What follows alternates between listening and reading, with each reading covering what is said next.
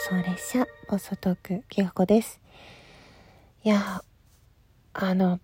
今こちらの収録はお便りを返しにさせていただいております。一人一人お名前を読んだり文章の中身を読み上げたりはしないです。あのすでに直接だったり間接的だったりいろんな形でお返しを終わっている内容なんですが、今回ご報告もあって、お便りお返しにしました。まず、つぶやき鳥チャレンジの方なんですが、えー、9月28日くらいから、あのー、私の考えた広告というか、ビブリオトーク2のですね、宣伝も兼ねたラジオトークやりませんかっていう感じの広告がラジオトークの方で、えー、ツイッターの上にかな上がるようになります。まずそちら最初に走らせていただいてありがとうございました。それからオーディオストックの方もですね現在ライブ収録などに実装されていて時々楽しく使わせていただいています。ありがとうございます。そしてその後頑張った ビギナーズビギナーチャレンジの方ですね。こちらもグッさんにとっても可愛いギフトを作っていただいてそちらでオリジナルのグッズを作ったりあの11月の上旬ビブリオトークの本戦が終わった後のイベントとしてえーと、何か考えていきたいなと思いますので10月中にまた告知をさせてください。それから本日ですね10万スコアチャレンジとランダムギフト応募券100枚集める両方達成させていただきました。ありがとうございました。こういう時に音使った方がいいか。ありがとうございます。今日しかもう長くライブできる時間はないなって25日までね思っていたので8時間半ライブをさせていただきました。こちらの8時間半。東京から鹿児島以上でしょうか。うん。ね、よくよく考えたら私が2012年にですね、走ったフルマラソン42.195キロをまさに8時間かけて走ったっていうか、ハーフまでは走ってその後は足が痛くて歩いてたんですけど、その時のことを思い出しました。1周年の時点で5時間が限界だった私のライブなんですけれども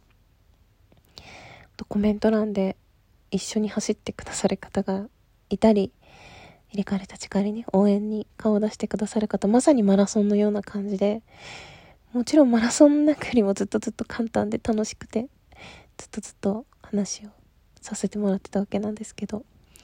そういう一気に駆け抜けた感じで今日本当目標としていた部分を達成することができました。10万スコアチャレンジでメンバーシップが実装されるかどうかは運営さんの判断によるものなのですが、今日応募してきました。で先ほど、えー、ランダムギフトの方は達成できたので、この後、応募フォームから応募していきたいと思います。こちらも11月の末か12月中に仲良しの人とイベントが被らないように調整した上で、えー、やっていきたいと思います。その5段階のね、ギフトが出てくるわけなんですけれども、えー、個数によって、あの、コンビニのネットプリントの番号が開放されて全員でそれが見ることができたりとか、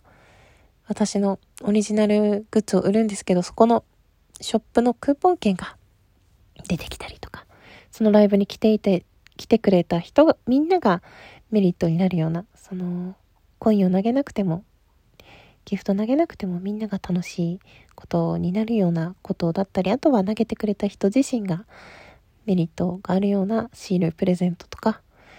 あのー、その時投げていただいたギフトの数かける円ということで、1ギフト1円みたいな数え方で、1000個投げてもらったら1000円。1万個投げてもらったら1万円を都内のとある神社に奉納してですね、今回のイベントとか走ってきたこととか応援してくださった皆様の健康と幸せをお祈りしていきたいと思います。そこでですね、ちょっとお守りとかも買ってきてお土産で東京のお菓子と一緒に、お菓子か何かお土産と一緒にプレゼントができたらなと。で、ちょっと個人情報がね、最近問題となっておりますが、すでにやり取りさせていただいている方は別として、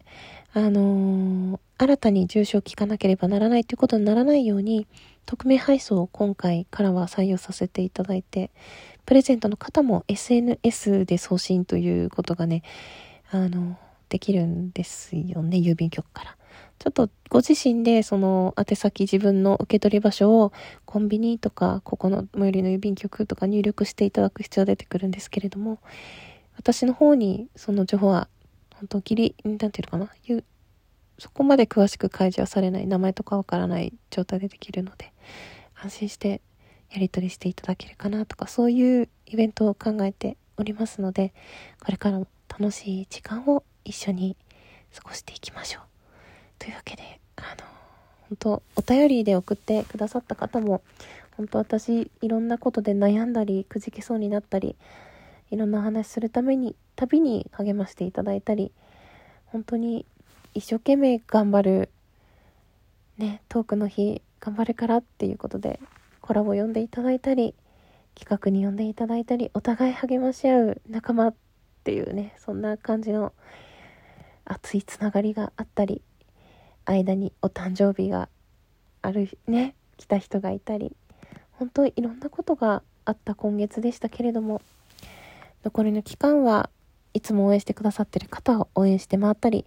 ちょっと今回はですね、自分にご褒美を探しに行ったりしたいなっていうふうに思います。